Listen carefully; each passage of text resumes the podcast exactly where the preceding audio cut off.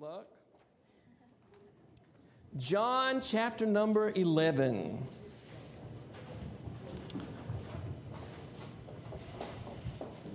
Our text today will be verses 1 through 4. John chapter 11. Say amen when you got it. Amen. amen. Say amen if you're alive this morning. Amen. amen. Good. The title of this message is it, it may be time to check your spiritual pulse. It may be time to check your spiritual pulse. Begin at John chapter 11, verses 1 through 4. Now, a certain man was sick named Lazarus of Bethany, the town of Mary and her sister Martha. It was that Mary which anointed the Lord with ointment and wiped his feet with her hair, whose brother Lazarus was sick.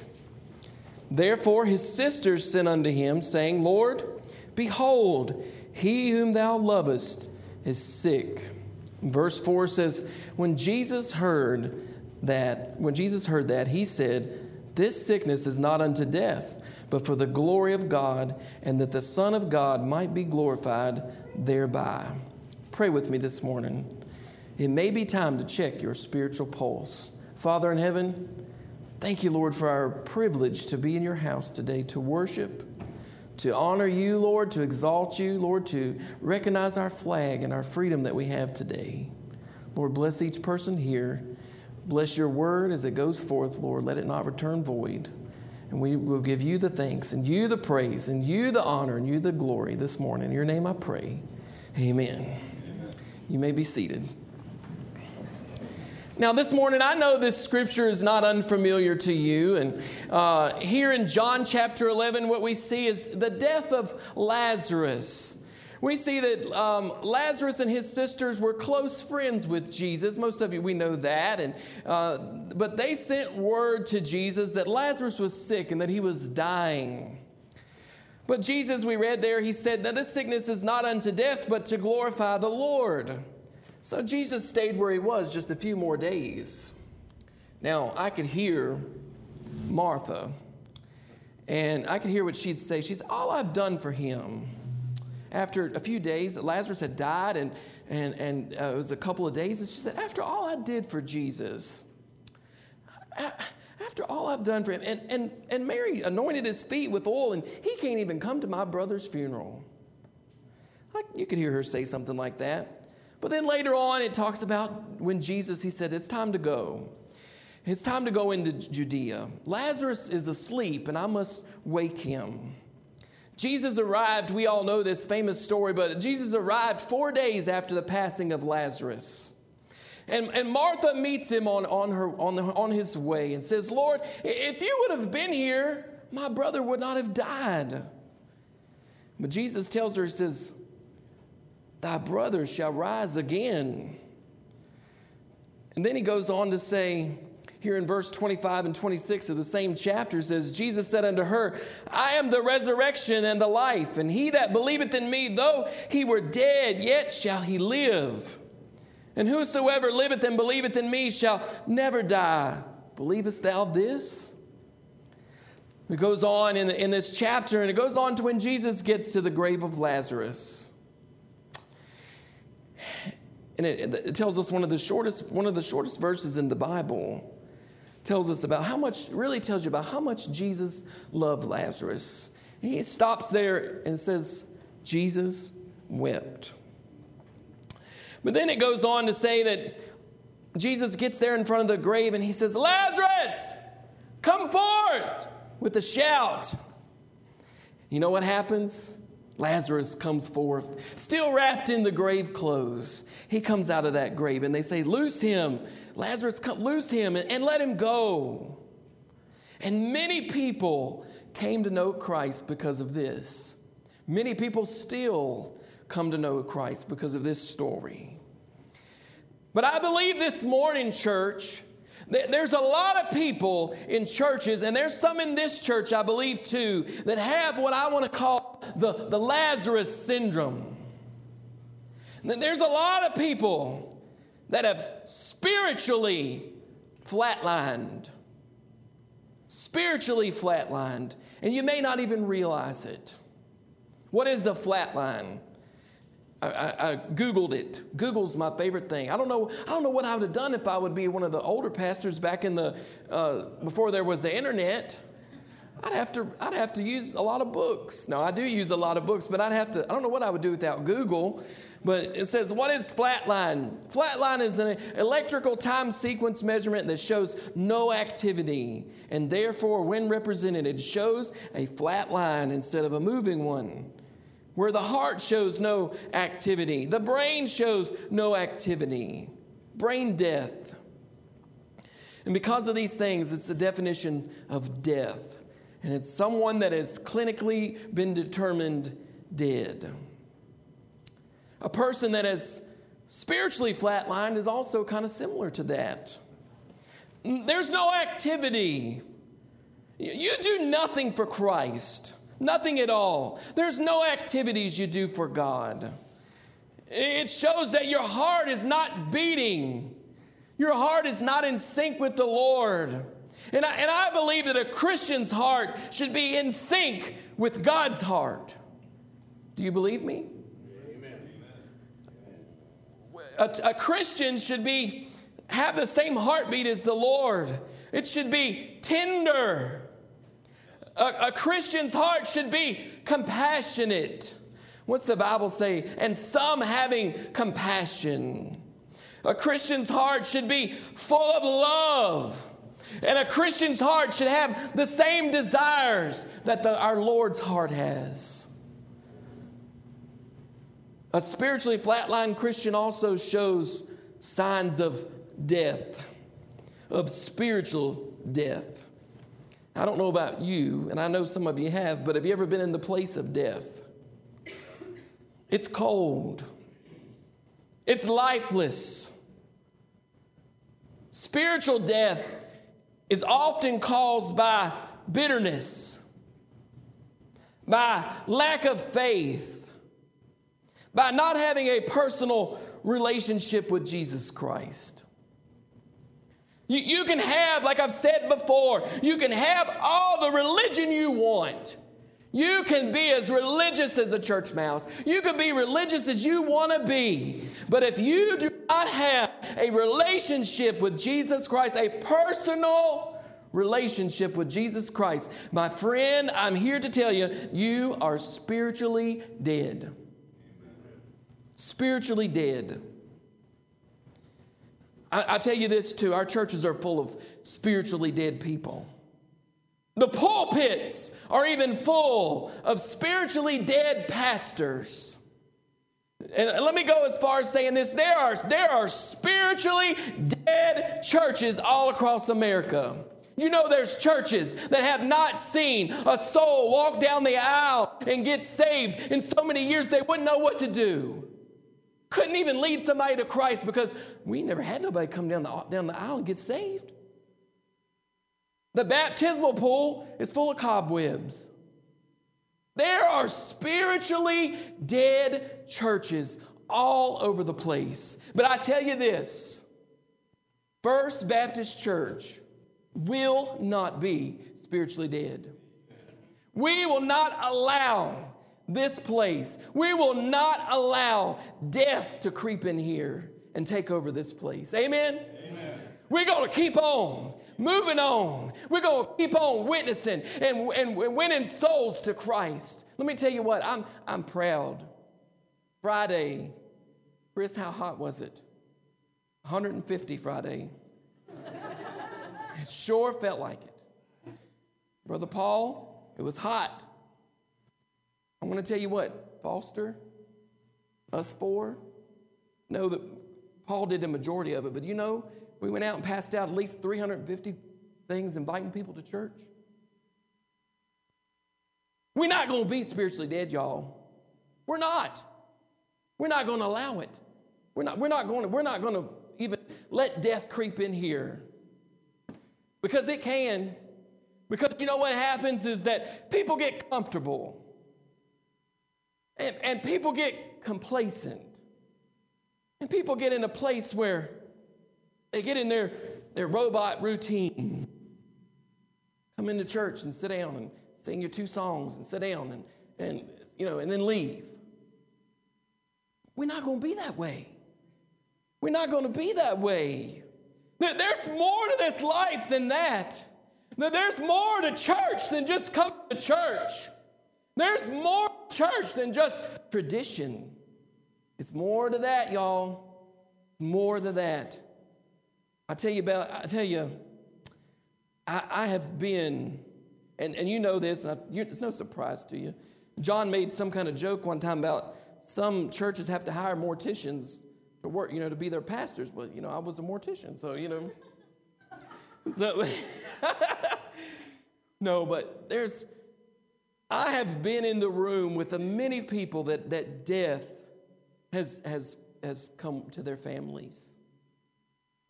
And death leaves a, a void. And death leaves a, a sense of loss. We had this room upstairs in the funeral home, and, and many times I could, I could not count the times I had to take mamas and daddies into this little room that their child had committed suicide. Or, you know, their child, one boy was a, a war veteran and he shot himself. You know, we went in, went so many times. I've had to usher those families in there in that room and hold the hand of that mom or that dad so many times. But you know what? That death was final. That, that death was, was, there's no turning back from that kind of physical death. But, oh, but I'm thankful when the Bible says, but. oh, it says, but I'm thankful this morning to tell you, church, that Jesus is saying the same thing to you this morning. He's saying, hey, Sarah, come forth. Hey, Tom, come forth. Hey, Mary, come forth. Hey, First Baptist Church, come forth. He's telling us the same thing that he told Lazarus. He's telling us to get up out of that sleep, awake where we're at. It's not, we don't have time to be dead. We don't have time to, to, to do this stuff. There's too much stuff going on. We're getting too close to when the Lord's coming back for us to be sitting around being lazy. Hello? We getting we get we got too many things, too many things going on to have uh, pew sitting Christians all the time. I'm sorry, Jesus is coming back and we got to do something. But he's saying, Come forth, get up out of your slumber, pick up your head, child. Get out of your spiritual deadness that you are in. Awake and live this morning. John 12 32, one of my favorite verses. Remember on a mission trip, I got a wonderful friend. I hope he can come this summer to see us. He sing, sings a song. This is in there. John 12 32 says, And I, if I be lifted up from the earth, will draw all men unto me. We got to wake up out of our sleep. We don't want to be a spiritually flatlined Christian. Look at the person next to you and make sure they're alive this morning. You might have to pinch them. Listen, I mean, we got to make sure that we are alive, that we are not spiritually dead. Spiritually dead. I'm almost done. There's three types of people in this building. Now listen to me. Don't, don't, well, I don't fit into those categories. I, I'm not, I'm not in there. Don't think that. There's three people, there's three types of people in this church right now.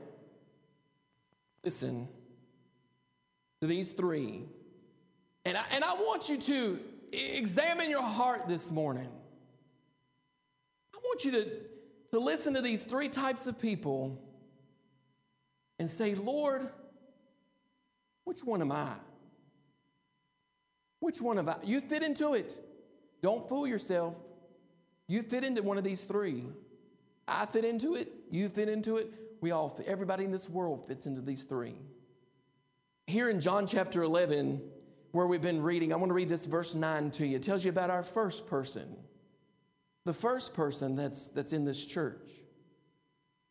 John chapter 11, verse 9 says, Jesus answered, Are there not 12 hours in the day? If any man walk in the day, he stumbleth not, because he seeth the light of this world. The first person that is in this building today, you are either one of these, you might be one of these people. I pray that you are, is a spiritually alive person. You are full of the Holy Spirit. You are saved this morning. You've been born again. You've been, you've been praying. You've been witnessing. You've been serving. You've been doing all the things that you can. You've been doing the best that you can for Jesus.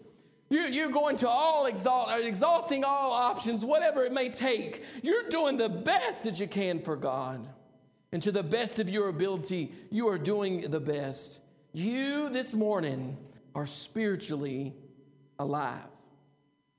Spiritually alive. Number the next person, a spiritually dead but saved Christian. There's lots of spiritually dead, saved Christians in the church. There's people that once used to do this and once used to do that, and all this stuff used to be like that. What, what is a spiritually dead person? You're backslidden. You're, you're not walking with the Lord the way you should. You're not where you should be with God or where you're supposed to be. You know what you should be doing, but you are spiritually dead. You don't, don't attend church on a regular basis. You don't pray and talk to the Lord and have fellowship with Him. You don't commune with Him and you don't walk with Him, and you are spiritually dead but saved. Something has caused you to die spiritually. Maybe it's a relationship, a bad relationship, has caused you to die spiritually. Maybe it's a, a death in your family that has hurt you. Or maybe it's some other backslidden bad mouthing, dirty, low down Christian in the church that hurts you, that don't think before they open their mouth. Maybe it's something else. You know you're saved. You, you remember, you recall asking the Lord into your life, and you recall accepting Him, and you know that He lived in you, and you once were on fire, and you once were excited, but now you're spiritually dead, but you're still saved.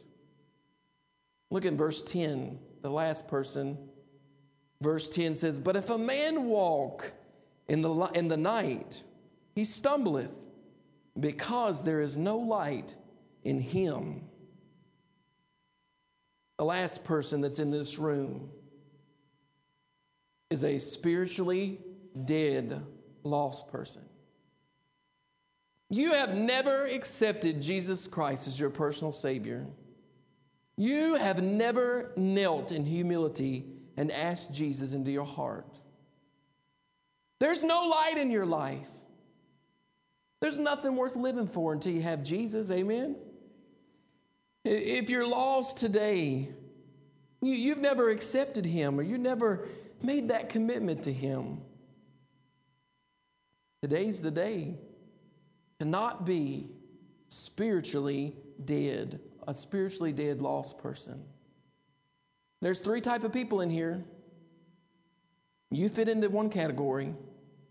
You fit into one category and you fit into one. I wish I could say, I wish I could say with complete assurance this morning, I could say, uh, First Baptist Church and everybody that's in this building right now, everybody that's in here, is a spiritually alive person.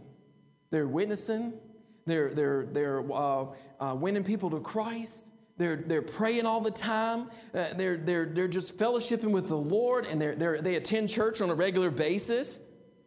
I, I wish I could say that, but it's not the truth. It wouldn't be the truth. Because there's some people in here that are, maybe you were saved. You know that you're saved, but you're spiritually dead. You've let your, your, your life die out for Christ.